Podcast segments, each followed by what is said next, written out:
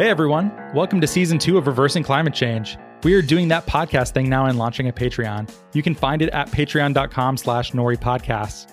There are various tiers with different types of goodies available. Do you want to receive a special newsletter digest of what Nori Knots are reading that week? Be a part of a Nori book club. Get special access to Nori events. Go take a look at patreon.com slash Nori podcast for what we're offering. And in that spirit of being lean in that startup kind of way that, you know, we like to do, this list of goodies is subject to change, and we'd very much like your feedback. Is there something that you'd really like to see, but it isn't listed here? Honest feedback does a lot to help us shape what we offer to you. You can send an email to podcast at nori.com or fill out our podcast survey anonymously in our newsletter, which you can find at nori.com slash subscribe. And thank you so much for listening to another season of Reversing Climate Change.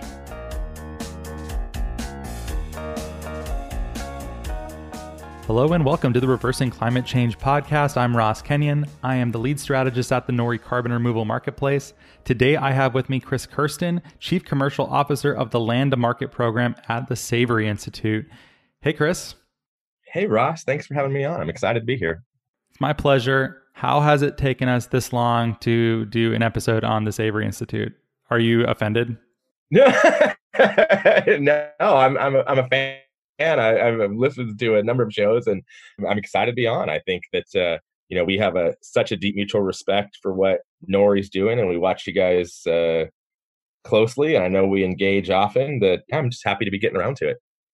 Well, thanks. I appreciate that. I'm sure the rest of the team does as well we are always very curious what's happening in regenerative grazing and we see news trickle out including uh, a rather big announcement y'all had with timberland recently about some regenerative leather going into boots which is exciting and we will get to that. But maybe a good place to start is just what is the savory institute and why do you focus on uh, what's alternatively called regenerative grazing or holistic management? And i'm sure there's other terms in there too yeah, yeah. There's a lot of nuance there, and it, it's it's worth taking a second and unpacking because I know when people think regenerative, they tend to think farming first, and and sometimes forget about the grazing side of the equation and the opportunities there. But to first take it back a step in in history, the Savory Institute was started by a, a gentleman named Alan Savory. He's from Zimbabwe, and that's where the movement emerged. And it's this concept of what he put together, the language wasn't there then, but today we would call it a triple bottom line proactive planning process that teaches producers how to mimic nature. And so at the core level, um, if any if any of you come from more the, the business or financial sector, the way that most grass producers or, or grass-based farmers, you know, even the grass-fed ones, the way that they treat their grass is similar to how uh, somebody might spend cash out of their pocket. You know, that it's just like, oh, I'm going to go around, I'm going to buy these things here and there, and I'm going to use up grass accordingly. What we put forth is a triple bottom line, and if people aren't familiar with that term, it's it's where you take into account social, financial, and environmental goals together collectively as one greater unit of of culture or what you're trying to accomplish we bring that into the grass world but think about a financial budget. So if you're running a business you wouldn't just spend money based on the, the amount you have in the account. You'd make a plan. What are our goals for the year? Or what do we want to accomplish? How are we going to use this resource of money to accomplish those goals? And then how do we make pivots when we aren't hitting a target or something isn't quite going to plan? That's in essence what we do with with farmers around grass is we teach them how to use that grass as a resource base and budget it accordingly. So a lot of times grazers, you know, they go out and they check on their animals on a daily basis and they go, "Oh, do I have grass for another day or or or am I out of grass? I should have moved them last night." And what we do is we want grazers to be able to tell us where the animals are likely to be 3 months from now and why, what goals they're trying to accomplish. And and this is all based on principles within nature that grass sequesters carbon better than, than any other ecosystem on the planet. Grasslands are totally the forgotten ecosystem. Uh, a billion people live on, on the grasslands today. It's you know still pastoral cult- cultures, but grasslands are the, the first to be developed. Uh, you know, like I said, they sequester more carbon. They recharge water tables really well. Uh, they host a, a, a, myriad of biodiversity, but it's it's not always the charismatic species that we're used to hearing about. uh, they're just really an incredible ecosystem, and there aren't really grass huggers out there, if you will. There's lots of other ecosystem huggers, but there aren't a lot of grass huggers. And so when Alan was first doing his work and trying to say, I want to save these grasslands in, in Southern Africa, in my homeworld, he came up with these concepts of what are some core principles of nature that need to be baked into management. And then what is this kind of modular flexible design process that can be used to help each individual producer create a plan for success? We tend to live in a world that really wants to distill everything down to best management practices. And that's just not really the nature of how life works. You wouldn't take two you know hundred thousand dollar companies and say you guys should have the same budget. They're they're totally different companies. So we help them contextualize it to their specific needs and their region. So that was a mouthful, but but we we the long and short of it is we work directly with farmers. We've done that for 50 years. We have 50 field offices around the world that we call savory hubs, and and these are different than uh, you know like a extension service. They're they're really part of the community they're locally led and managed by people in the community and their goal is spin up and scale up regenerative agriculture in that region working directly with the farmers and ranchers in those areas. That's maybe more than you bargained for but that's what we're about. No it's a nice baseline to set. And i suppose i'd like to give listeners a nice bright line case for for how this might work. And when i think about regenerative grazing, I think about it as a form of biomimicry and trying to emulate what large herbivores would do either before or with uh, pre modern human engagement. Something mm-hmm. like um, buffalo on the continent of North America. They would eat in a mob, but they would also be chased by predators and move around. So it's not just keeping uh, large ruminants uh, set in a single pasture. You're moving them around, trying to emulate what would happen with predators in this dance of predator and prey. Is that halfway to the truth? Ah, that's that's really spot on there, Ross. And and there, the one added component to that because there's there's lots of people that are that are grazing livestock on grass, and there's lots of people that are, that are moving them around.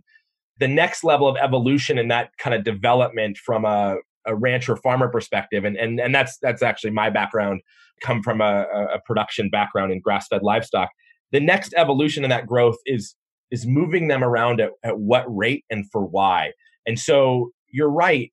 We've broken that predator prey relationship through all the infrastructure that, that civilization and humanity have developed, that the migration patterns and the ability for predators to effectively move even wild animals is pretty messed up at this point.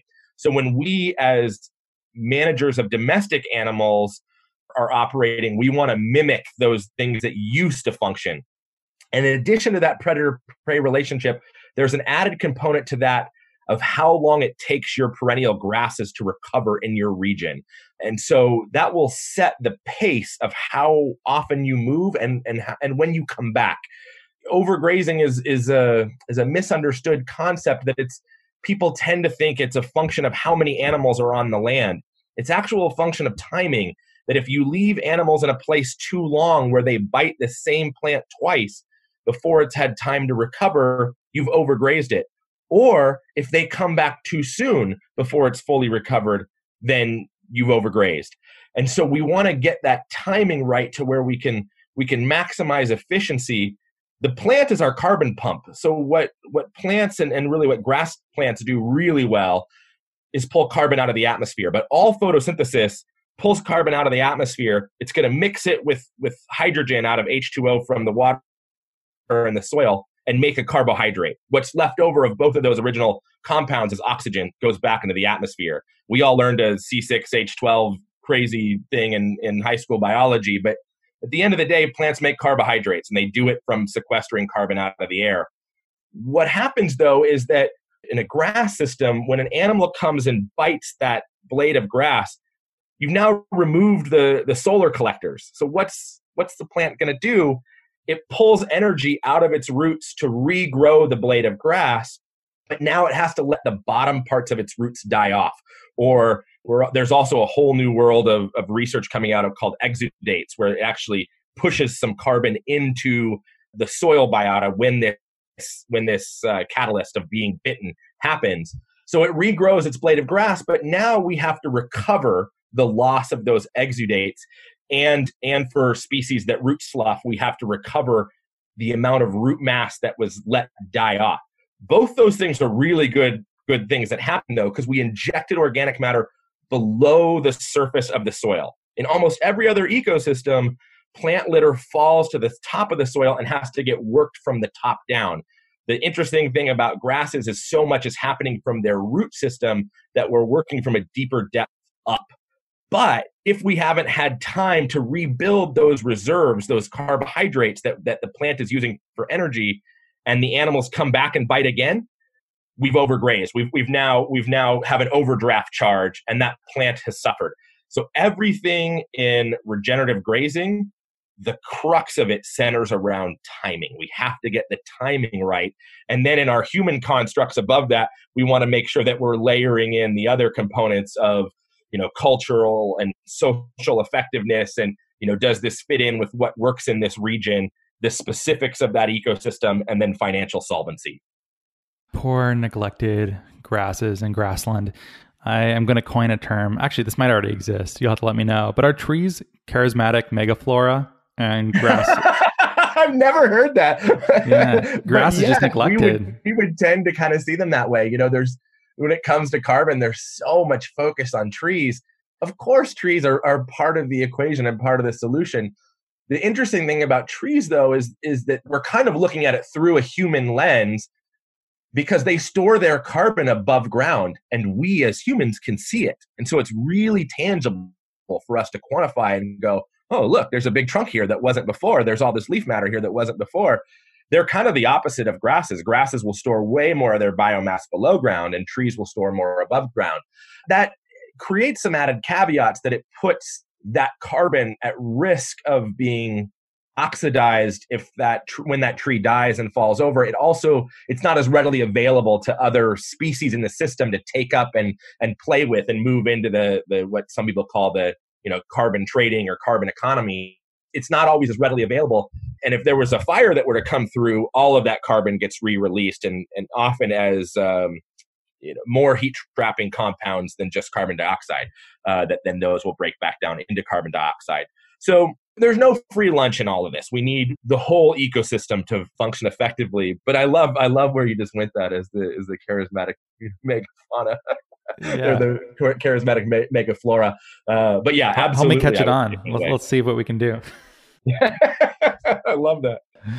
I imagine people listening, uh, at least some of them, I'm sure, associate the raising of animals for for meat and uh, fiber and other products is just a, a, drain on the planet and is contributing to quite a lot of bad outcomes. And one of the phrases I hear within the regenerative grazing space is "It's not the cow, but the how." Do you think? Do you like that little tag? Is that um, the rejoinder that would be made to someone who's more uh, vegan inclined? Yeah, that, that that comes from Diana Rodgers and uh, and and Robb Wolf, and and Diana Rodgers has just released a, a book and has I I think the documentary is not out, but it's it's like weeks away. That really kind of dive into the nuance of how we manage these animals makes all the difference. And and I think I think you're spot on, and I love the way you kind of phrase that question.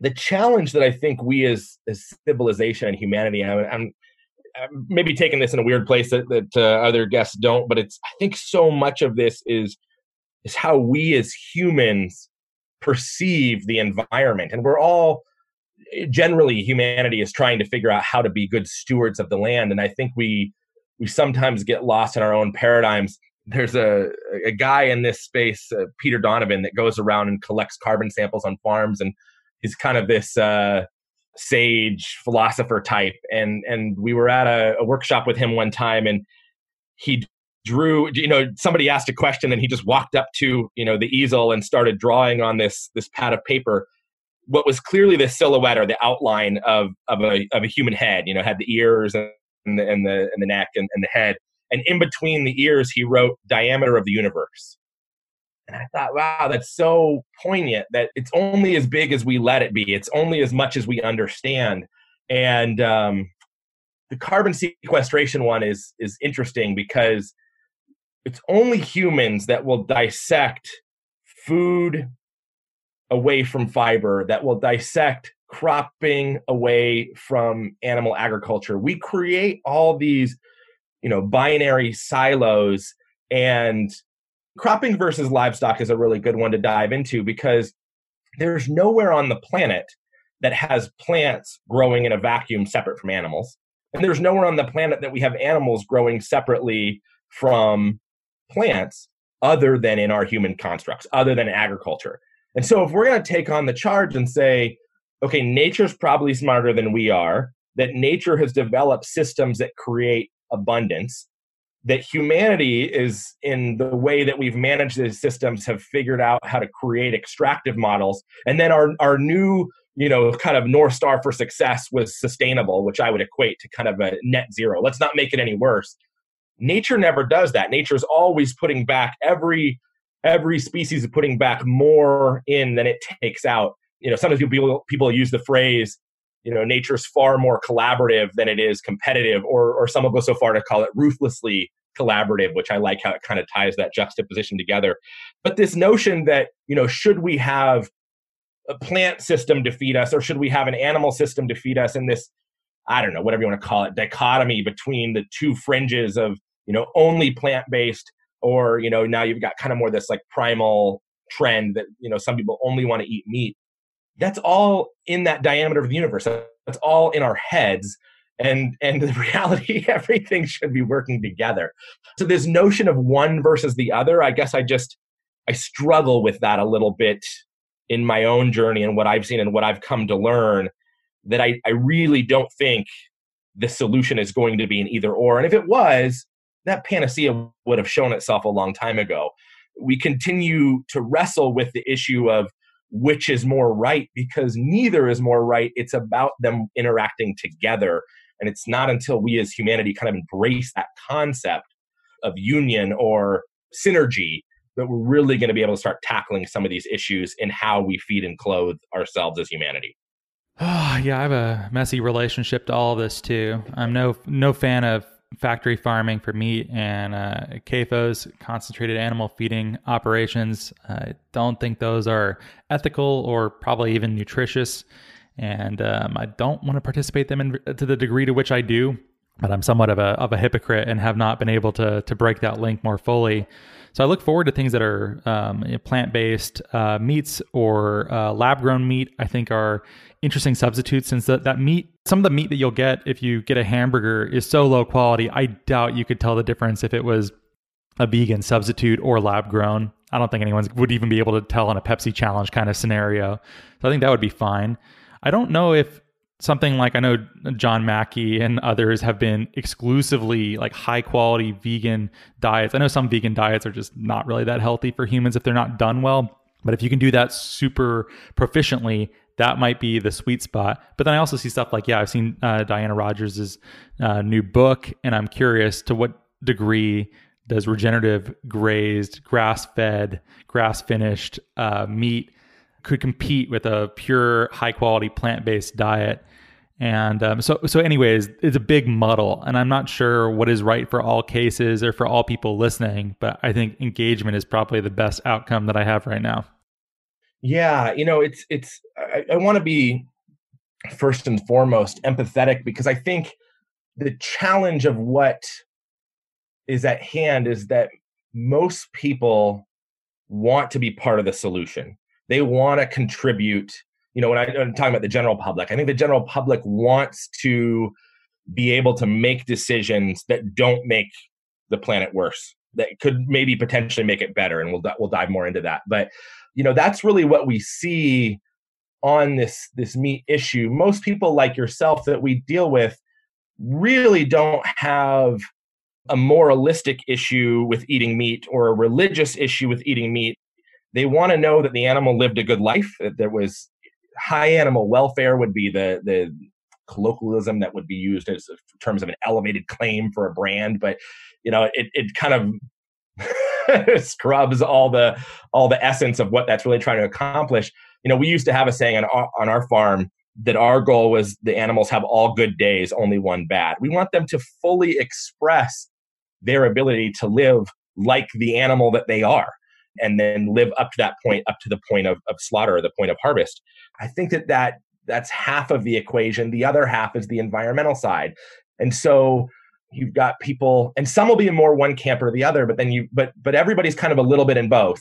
You hear all of this about degenerative livestock and really the zeitgeist has gone fully polar at this point. I mean try to find a story about you know in mass media about how animals are doing anything good and it's just it's just not there. Based on what i just said about plants and animals working in tandem together it has to be possible, right? We, we have to, it has to be something that can be accomplished. So we hear tons about this degenerative livestock, and we hear we hear nothing about this opportunity for them to be contributing to the ecosystems that they belong in. You know, you say livestock, someone says deforestation. Okay, like yes, I get it. Like there, there's the argument can't just be here's all the things that are happening wrong. But then I think the consumer, again, to go back to that empathy, they're lost with with no transparency about what choices to make that would actually help contribute to the problems at hand. And so when you when you bring up some of this lab grown stuff, my initial personal response is to, to really take kind of offense to that because I see it as such a I see it as such a kind of myopic and and short-sighted response to the opportunities that we have. When you look at how some of those products are grown i mean it's and, and really all the ones that i've seen at mass scale it's monocultures it depends on chemical agriculture it you know has these these really long and and highly processed supply chains. There's a good amount of embodied carbon that still ends up in that product and there's all sorts of other externalities that don't get addressed and, so when somebody jumps to that as the solution, my heart breaks a little bit because because I know there's a better way. And I know that if given the choice, most people would choose the better choice rather than what feels like this silver bullet that all we've heard is bad about this this product. I still I still want it in my life and so now I'm going to select this this alternative that has emerged. But gra- grass fed meat is so expensive, man. It's it's so I I try to when I go to the store, I talk to the butcher. I'm like, oh, this is double the price, sometimes more than that. Mm-hmm. It hurts. It hurts to to do it ethically. Surely some of these options, even if they are monocultures, they're cheap and maybe on the margin better. Would you at least grant that? Oh yeah, for sure. I think. Okay. Yeah. I think um, cost and convenience are probably the biggest pieces we have to tackle for mass appeal. And sometimes I would put convenience even higher. I don't know that these fast food chains sell the volume, the, the billions of units sold. I mean, when I was a kid, McDonald's still used to put the ticker on the bottom of the Golden Arches sign, and now the number's so big, it's it's it's almost a negative brand halo for them to say how big they are. They don't sell those billions of units across all fast food. I'm not picking on McDonald's, but all of them.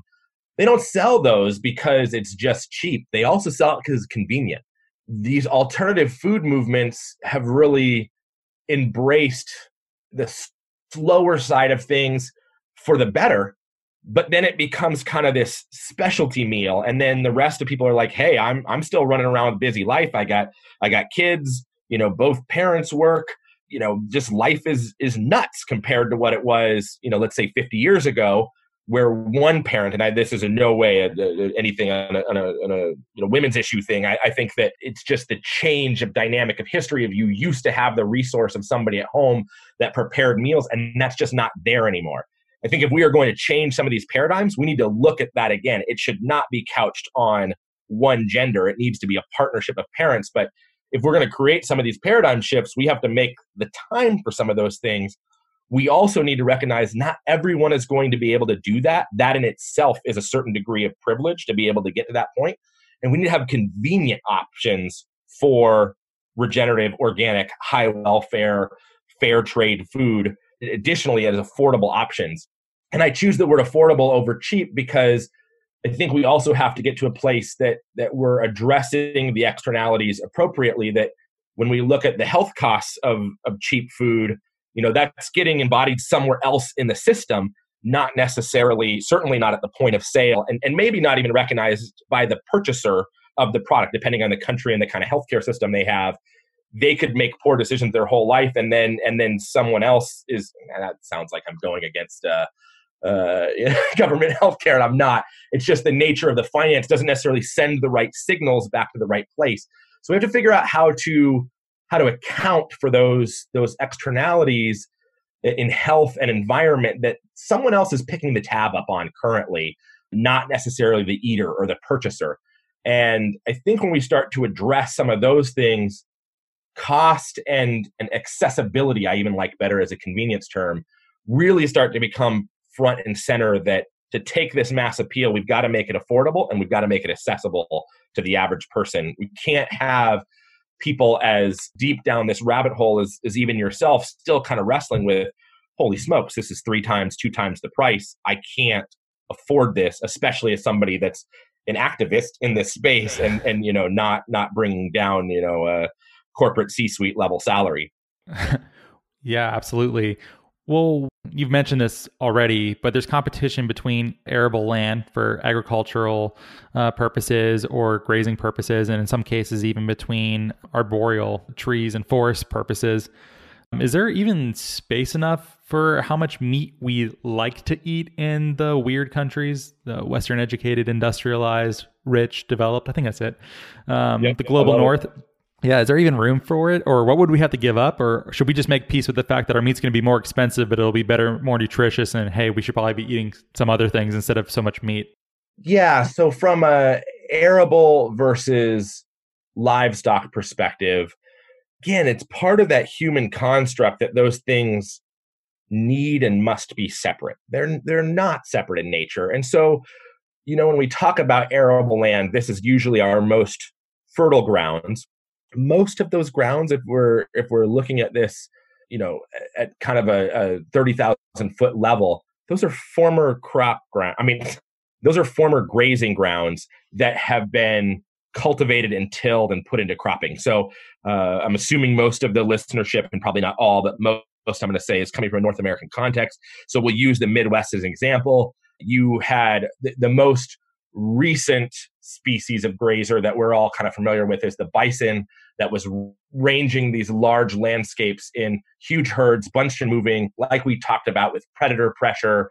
And when they're bunched and moving, they'll actually uh, their their dung and urine will be at such a high level that it creates a zone of repugnance that actually kind of sets that metering that I was talking about of them not coming back too soon that basically they're not going to come back until all of that manure has been eaten up and put back down into the soil that that literally critters and bugs are reaching up and grabbing that manure like dung beetles and pulling it down under the soil so that was kind of the function for metering the predators were the function for bunch bunched and moving that was the, the function for metering if you think about this debate between what I'm just going to call farming and ranching. And in some countries, that's not the right terms because because you could still have livestock farms. But in in the US and North America, it means livestock versus cropping.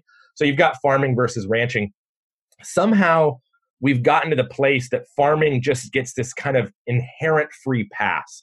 But if we look at what farming, even the best farming, is trying to do, it's by definition scraping away an existing ecosystem and, and then trying to create a new functional one. And, and the best farmers uh, are going to micromanage that to create you know all sorts of edge effects and and, and uh, companion plantings and and the right timing and the lunar cycle and all of that is going to come into play to get the crops that we want to need. Ranching at its best livestock farming at its best is taking a species that you're that probably belonged on that landscape if we're talking about true grasslands and now trying to manage them inside of that ecosystem and the best ones are going to be enhancing it as they go along when you look at it in terms of that, I'm not sure why cropping gets the free pass. I, I, think that that cropping needs a certain amount of scrutiny held up to it as well, because there's a, a large amount of human disruption that's baked into that system that doesn't really get addressed when we talk about all of this. But that being said, you've got your your highly fertile lands; those are, are currently being used for cropping, and what's left over, the hilly ground, is now what, what grazing is kind of relegated to. Even though they helped build the soil, so that process of it sometimes is referred to like the lub dub of a heartbeat that they would graze and move on, graze and move on, and it created this catalyst for those grasses to pull carbon out of the atmosphere, store it deep underground. That's how we got the deep, rich soils of the corn belt that we're now raping through conventional agriculture. And sorry, I'm not gonna not gonna soften that one or pull any punches on that because it's just the nature of what conventional monoculture agriculture is doing. And I'm not in any way giving a free pass to the, the CAFO system that you mentioned as well. Yeah, you um, got kind of kind of full Cain and Abel there, going pastoralist versus agriculturalist, and and throwing some uh, throwing some blows at the uh, the farmers out there. That's interesting. It is not a perspective that you often hear. But uh, continue your thought. I think you were trying to finish something there. Well, that's just it. I mean, this debate goes back to the the beginning of our origin stories of humanity. We've been talking about this cropping versus livestock forever from the beginning, and I think we actually can get to a place where we where we put that to bed or we put it to rest. But I think I think there's a both and that needs to come in here, and that both and to me looks like let's continue to have really high quality, high touch grazing happening on the hilly ground that is not suitable for arable crops. And in many countries, that's all they have.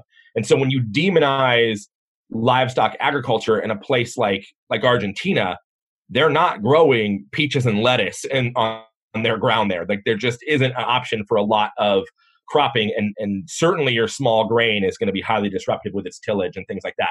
So let's keep those animals on the hilly ground and let's get regenerative outcomes for the arable ground, the, the vision that that I and we at the Savory Institute see is let's start bringing that hybridization back together. That in the crops that we're going to grow for human needs, let's integrate an animal animal component to that. And so that are we using animals to graze a cover crop in kind of a Gabe Brown model to prepare that field? Are we using them to eat the underutilized portions of it? So maybe that's uh, you know crop stubble that's left over or parts and pieces that get harvested that aren't fully utilized.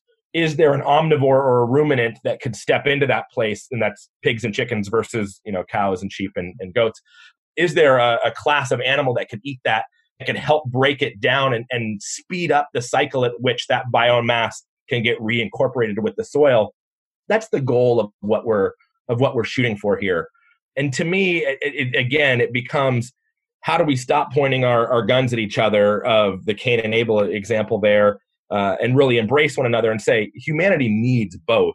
And there's an opportunity for us to steward both in a way that gets us to the outcomes that our planet needs for us to continue here.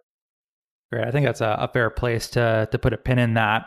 And we should also talk about your work that you're doing beyond just philosophically, historically, what is happening with the Savory Institute.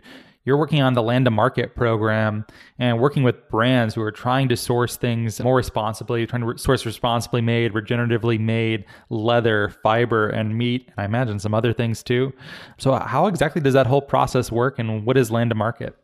Yeah, that's why I love the questions that, you, that you've started with because it's really the questions that we felt that needed to be addressed at the broader scale. That there's this confusion, there's this lack of transparency, there's lack of support in supply chains, even local food systems to help consumers make better choices.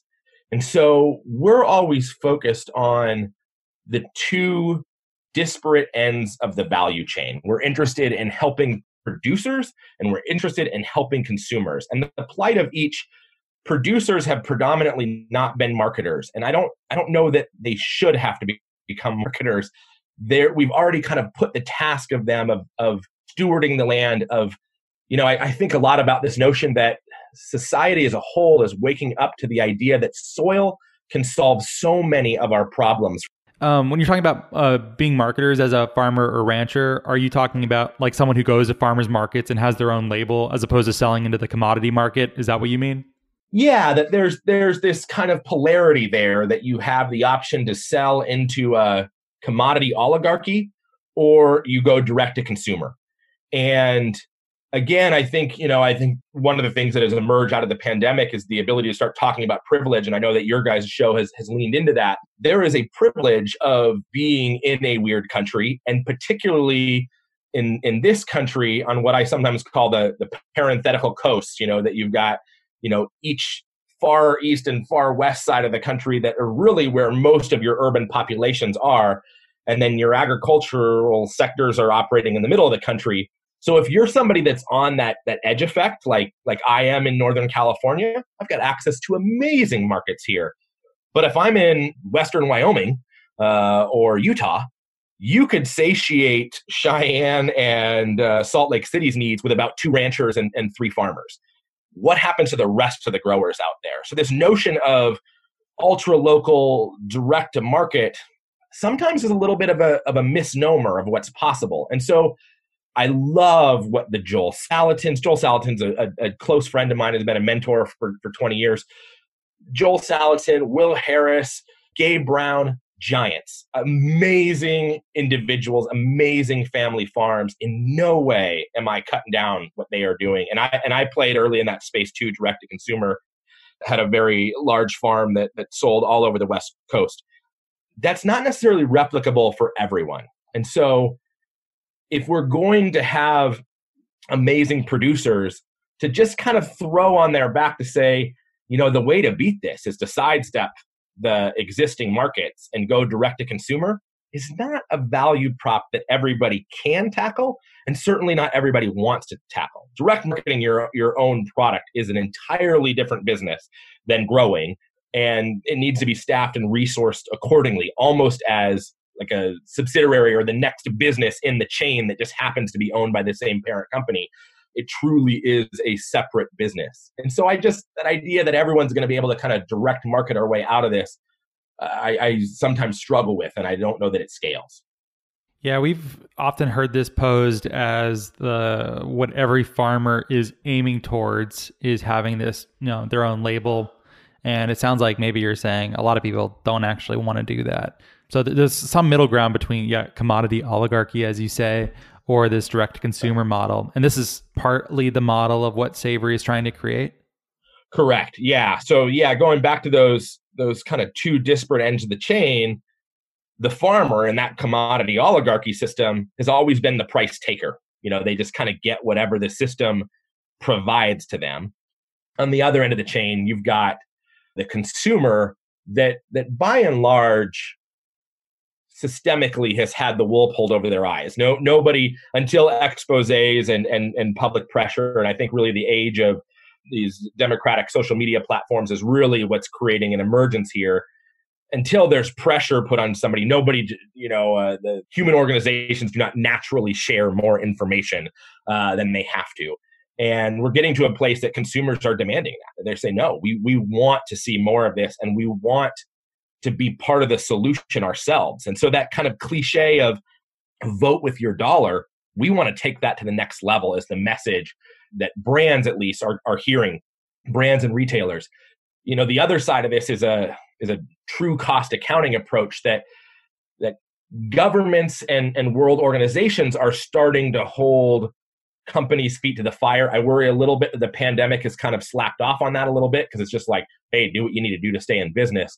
But prior to that, you know, if we were having this conversation in February, the idea that brands will have to pick up the cost of externalities that are produced in their value chain and pay the true cost of that. So if they, you know, three or four steps back in their chain are working with a processor that's dumping, you know, pollution into a river, somebody pays to clean that up that that would eventually roll up to them in the future.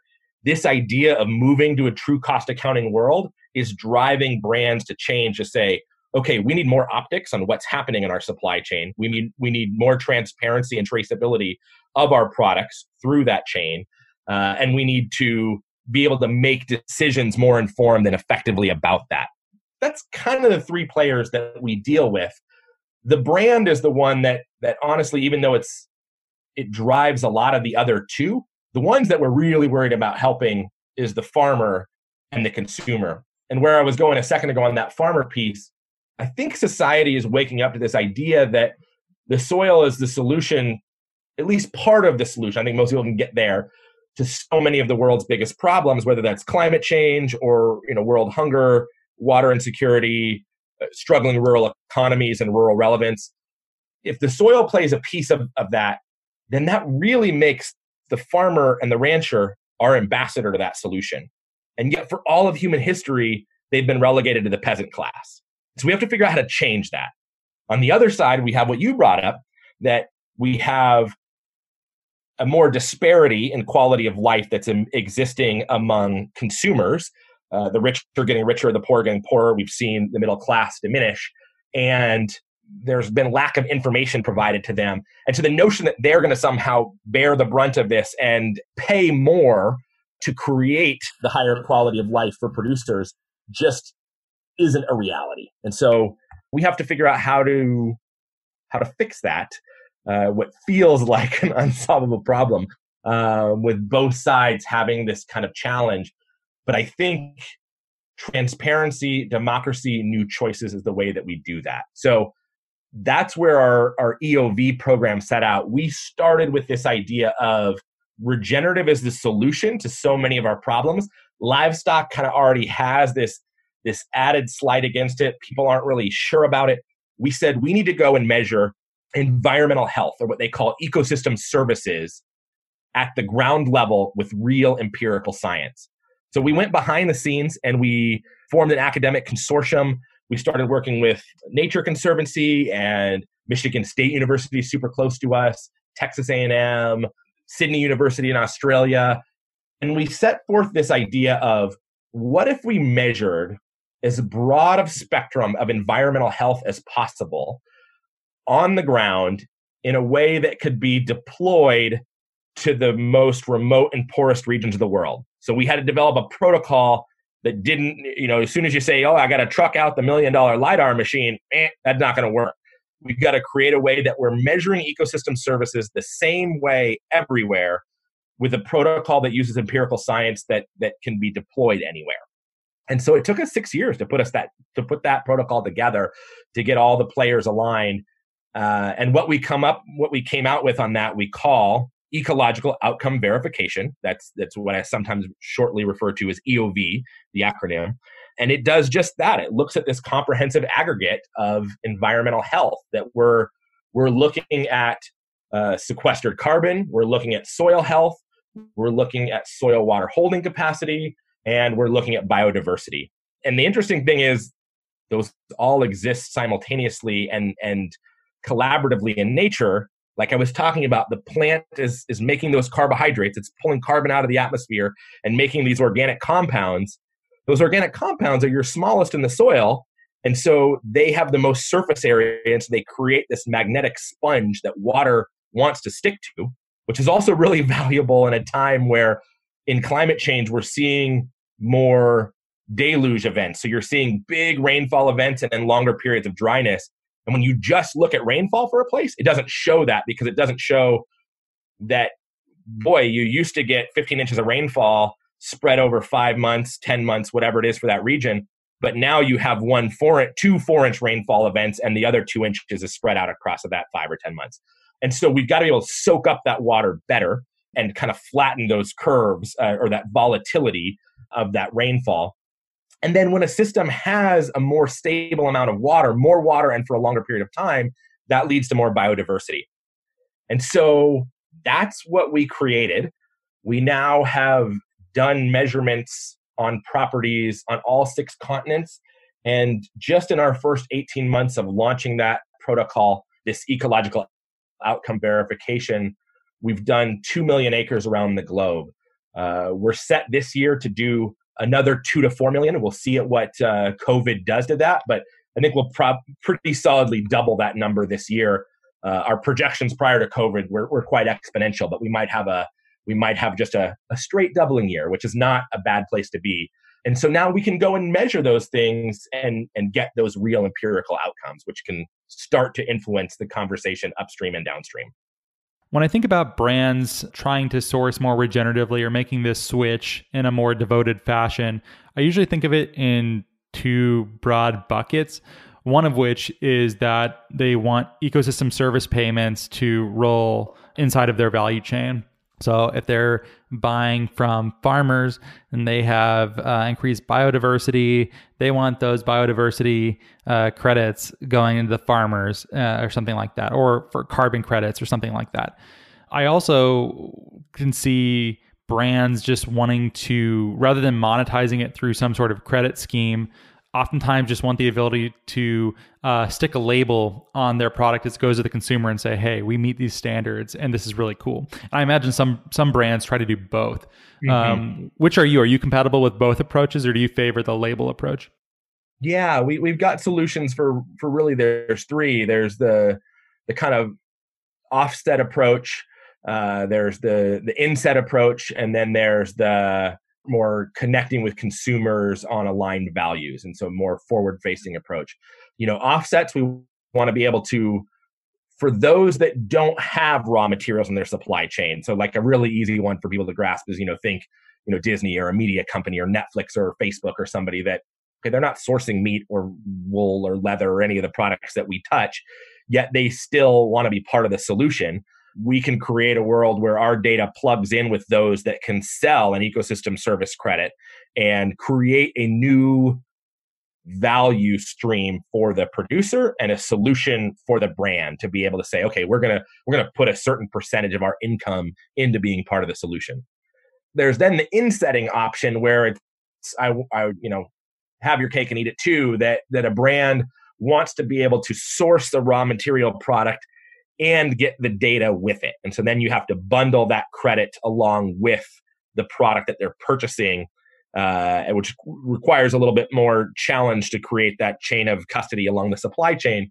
But it can be done, and so that's that's kind of the next one. And then the last one is just really more your traditional brand halo approach. And this is where a brand wants to connect with those consumers on the things that they hold dear. They want to open the door for the consumer to be able to vote with their dollar um, and say, hey, we're going to be leaders in this space. And they're going to take a very forward facing approach in that.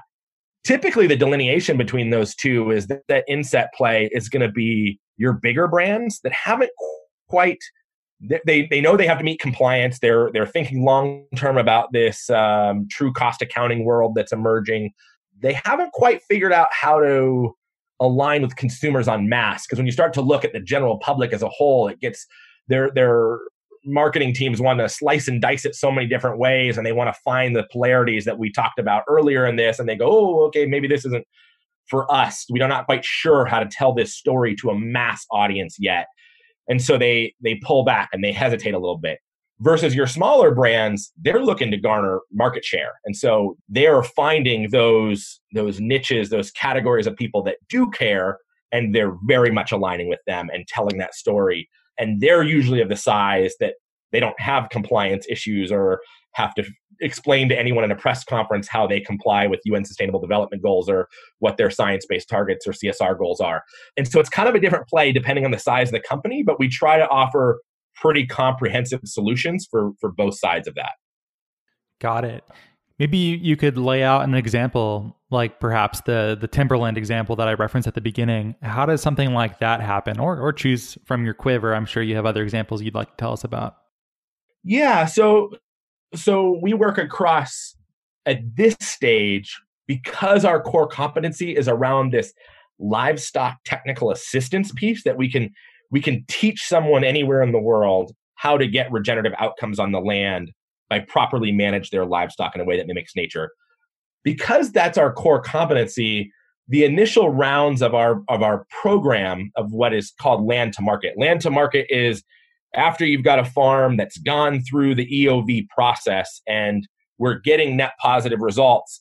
Now land to market works on the transactional side of how do we create these new value streams for producers? How do we plug them in with the brands that care? And then which of those three options, whether it's a, a you know an offset, an inset, or or just a brand halo play, which one do we plug them in with that best fits their use case? So one of the things that we're doing right now because we're focused on the on the livestock industry is is pairing together what we would call you know kind of what would normally be disparate partners and so if the brand is going to do the work to reach back further in the supply chain, whether they're big or small, that's that's an added challenge for them to reach back the farm. Is that's extra effort for them and it changes their business model. So can we create collaboration in that?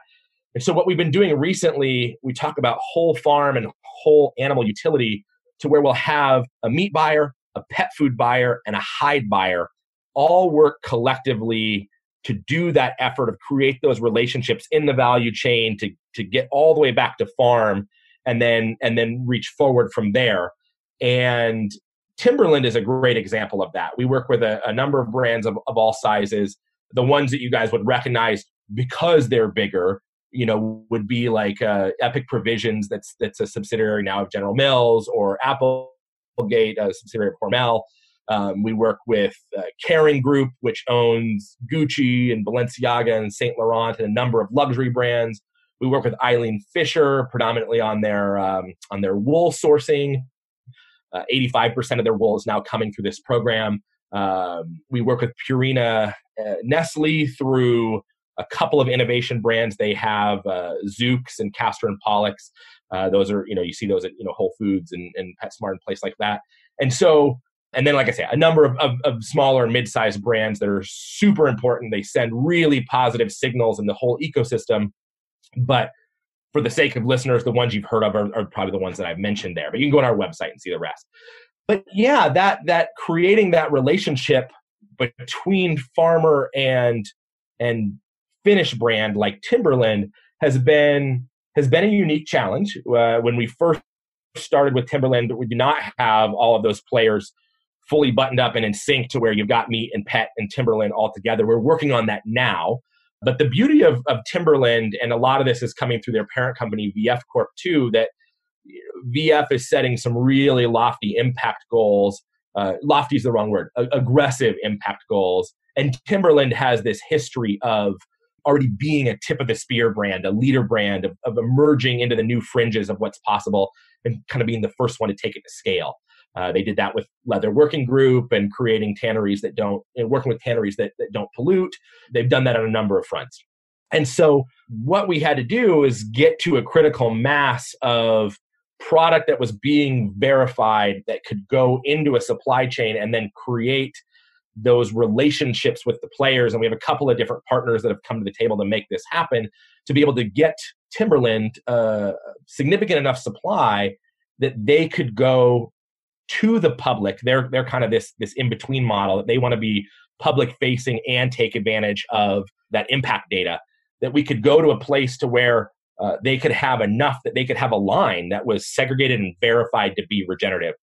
They have a boot launching in October that uh, their first regenerative capsule line. It is a, a men's and women's option. Uh, and they've done a bunch of cool stuff around the other ingredients, the rubber and the laces uh, all have really cool programs behind them too. But we work with them on the leather side, and uh, they've got a they've got a boot coming out. It's the first one, and then and then we work with brands like Timberland behind the scenes, long term, to say, okay, how are we going to overhaul your larger supply chain at scale?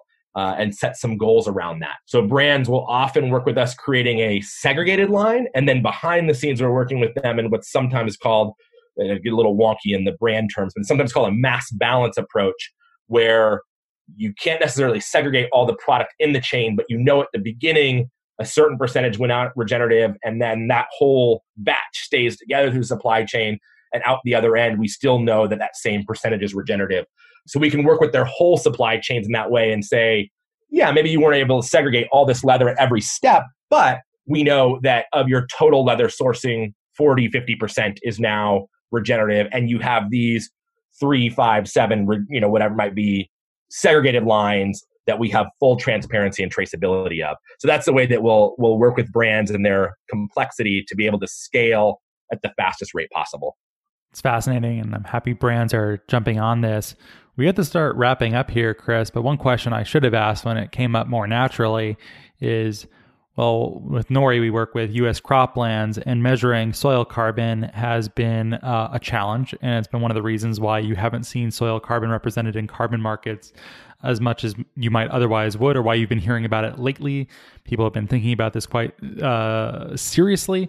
Nori, in fact, uses a hybrid approach that uh, uses models and then also uses ground truthing as well, and feeding into data into this model so that it isn't just testing the soil is there a parallel process that's been happening on grazing lands that has been difficult or become easier over time? How do you do it in a way that scales and is reasonably cost effective and also accurate? Yeah, once again, is that, is that a whole other show entirely? Can you give me something that's a little bit digestible? Yeah, no, no, you're you're all over it. So from a ranching perspective, because we're working in more of a, a broad acre context, it even exacerbates that another level further.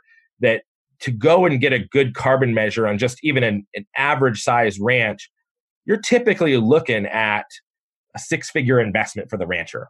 Well, there's huh. there's no return on the other side for them to be able to to go and currently to be able to go and sell credits that would cover that $100,000 plus investment. The reason the cost is so high is that because the carbon models, because we don't, academia and the scientific community hasn't fully figured out how carbon moves through a system yet. That that that what I called earlier, you know, kind of colloquially, the carbon economy. Uh, what's what's long term, what's short term, what's volatile, what's labile all of that is still being figured out. And so to get to a place of what's called statistical relevance, to where we can feel confident that, okay, we've taken enough samples that this property is sequestering this much carbon, is they, they that's what they do. They take these huge sample sets to get there. And those sample, the time to take them and the laboratory analysis is expensive. And so everybody's kind of been wrestling around what to do here and and how do we take outcomes and and models and put them together in a way that makes more sense. Where where we saw an opportunity it was because from the start we wanted to measure a breadth of ecosystem services, not just carbon alone, is that we've looked at building corollary data sets. So again, because the plant is sequestering carbon, turning it into organic compounds, those organic compounds are able to hold on to more water. More water means more biodiversity. It also means there's corollary relationships between all those things. So rather than taking these huge sample sizes of carbon, we're pushing on some of the, the current carbon models by saying, what if we compared it to soil organic matter and water and biodiversity in addition to taking a verified carbon methodology, but just not the same the same volume of sampling? Uh, so that's what's different about EOV. We are working to get that to become, we have to get to a critical mass of data to be able to make that a, a verified carbon methodology. And I think we're getting close to that. Uh, but that's kind of our approach that we we still want to do as much outcome based ground proofing empirical science as possible but we are going to build that carbon model stronger through measuring the whole ecosystem which actually all has value and all has relevance to the discussion. You can't you can't really talk about the the sake of civilization without also talking about water. And you can't really talk about the sake of civilization without talking about functional ecosystems, which is biodiversity. So obviously greenhouse gases and climate change is the most pressing. I'm in no way throttling back on that, but they're actually kind of all symptoms of the same environmental degradation. So we have to figure it out collectively. So that's been our approach to be a little bit more of that aggregate of environmental health. Yeah, it's a tricky problem. I'm sure it was a intellectual challenge to say the least working inside of it where you're taking some of these measures are seemingly eh, less quantifiable or they have a qualitative element that does not fit neatly into the world of numbers. And then the interaction between these various eh, soil carbon's easy right? Or the number of tons in, in, an acre of soil. That makes sense. Once you start talking about putting a number on biodiversity or tilth or something like that i i I don't know. Maybe it's easier than I think, but some of those things I just don't know. Do they need to be quantified? I guess they have to, to in order to measure outcomes, but is that even like the correct place of numbers?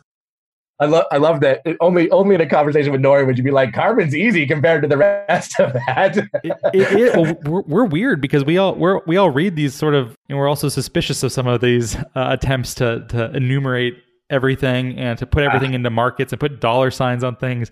But and we, we should be, and I'm I'm so glad you said that because I want that to be the underpinning to what we, we say here. We, we were big on test and learn, and so we we have the best knowledge that we have available. We've put something together it will evolve and change over time. I also love that you bring up qualitative versus quantitative.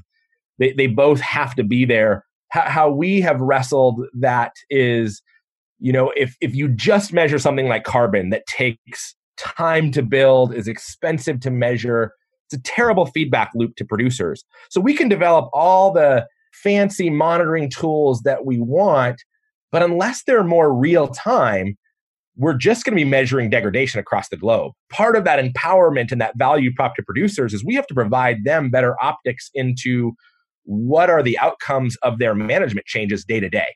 And so the more that we can get more high resolution and more real time, the better we can inform them that it's like, hey, when you did this, this is what happened. And I, and I know that sounds like a pipe dream in our world of ecosystem services of just any measurement would be good. But I'll give an example of that. Rating how quickly dung decomposes would be considered a qualitative score. You know, no one's measuring the mass of the, the dung, you know, as it's, as it's breaking down. It's a qualitative score. But through the work that we've done and the data set we've built, we've found that there's a direct correlation between rate of dung decomposition and how much carbon you're sequestering. So that's something that real time the farmer can look at and say, hey, my animals were in there a week ago, and how quickly is my dung decomposing? Is my soil getting healthier and able to pull down more carbon or not?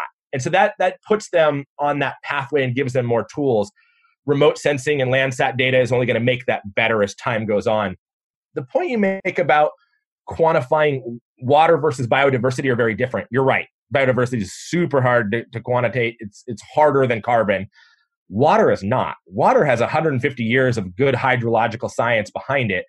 And you know, an example that we can use to kind of sometimes it's challenging in carbon because despite all our best efforts, carbon is still highly politicized and, and in a country like ours, climate change is still still highly politicized. And so sometimes people aren't ready to lean into that debate. But if we can start talking about water, here's an example. If you go to a federal government like ours and add up the zeros that they spend on crop insurance, on disasters like floods and fires, you can draw a really hard line back to the, uh, the soil's ability to soak up water really quickly. And no, water's not political at all. It, it's partly, again, because we can see it, because we can feel it. Everybody's has a relationship with water different than they do carbon.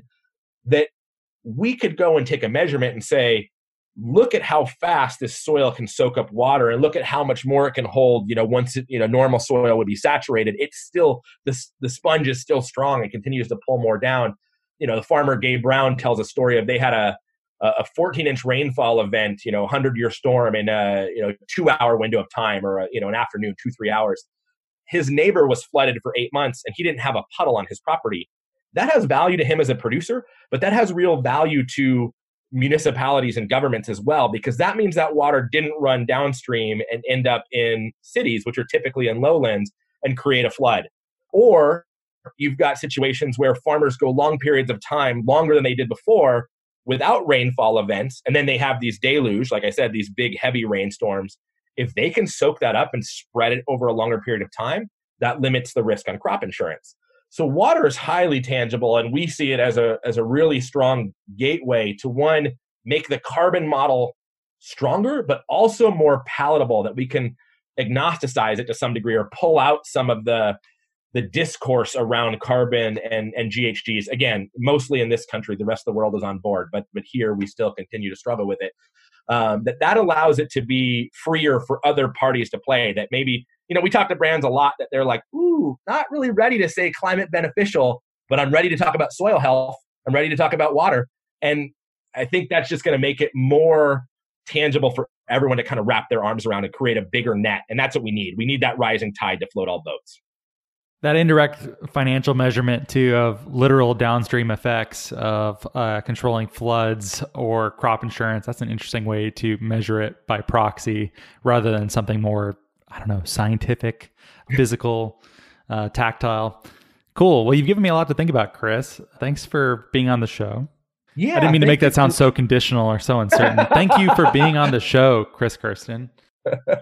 No, it, it, like you said, it's it's. Uh, I think we've both been wanting to do it for a while, and it's it's uh, it's great to be able to share our our more internal dialogues with uh, with the rest of the world through your podcast here. So uh, it was great. Thank you for having me on. We would love to come back on any time, anytime, and and uh, have a number of team members that can can add other breadth and information that that I wasn't able to cover, and uh, you know maybe it's less of my core expertise, but um, yeah, it's we we need we need partners in this world, and uh, uh, again, I love what Nori is doing. I love where you guys have disrupted stalemates that have existed for a long time and said, you know, we're going to get moving on this and start creating change and sending those signals. And I think we're we're kindred, kindred spirits on that front. Well, thanks. Thanks for saying all that, Chris. And if someone wanted to learn more about Savory Institute and what y'all are doing, where would you direct them? Yeah, so you can go to savory.global. That's going to give uh, you know a ton of information about uh, our network and how we work with producers.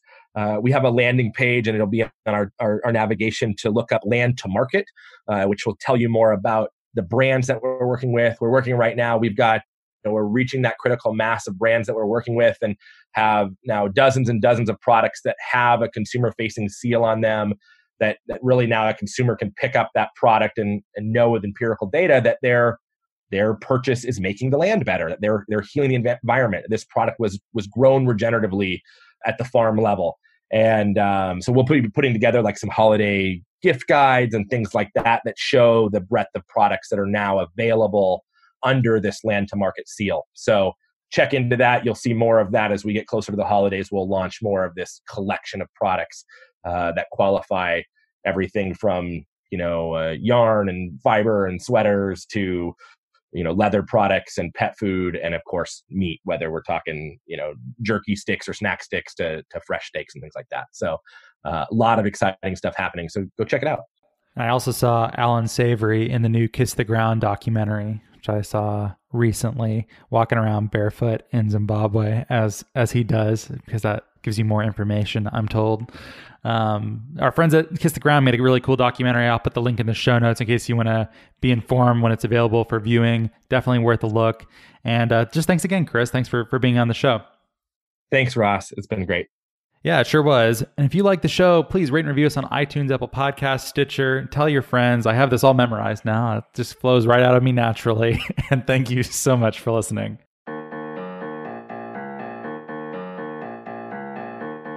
Well, thank you so much for listening. If you like the show, please rate and review it in Apple Podcasts and or Stitcher. It really helps us a lot to get this content to a wider audience. If you think what we're doing is useful, interesting, fun, hopefully all three, we'd certainly appreciate your rating and review. You can keep up with Nori at nori.com, where there is a newsletter. That's nori.com slash subscribe. There's podcasts, there's a whole bunch else. Or you can send us an email at podcast at nori.com. We are also now on Patreon at patreon.com slash Nori Podcasts if you'd like more content, engagement, and community. And thank you so much for your support.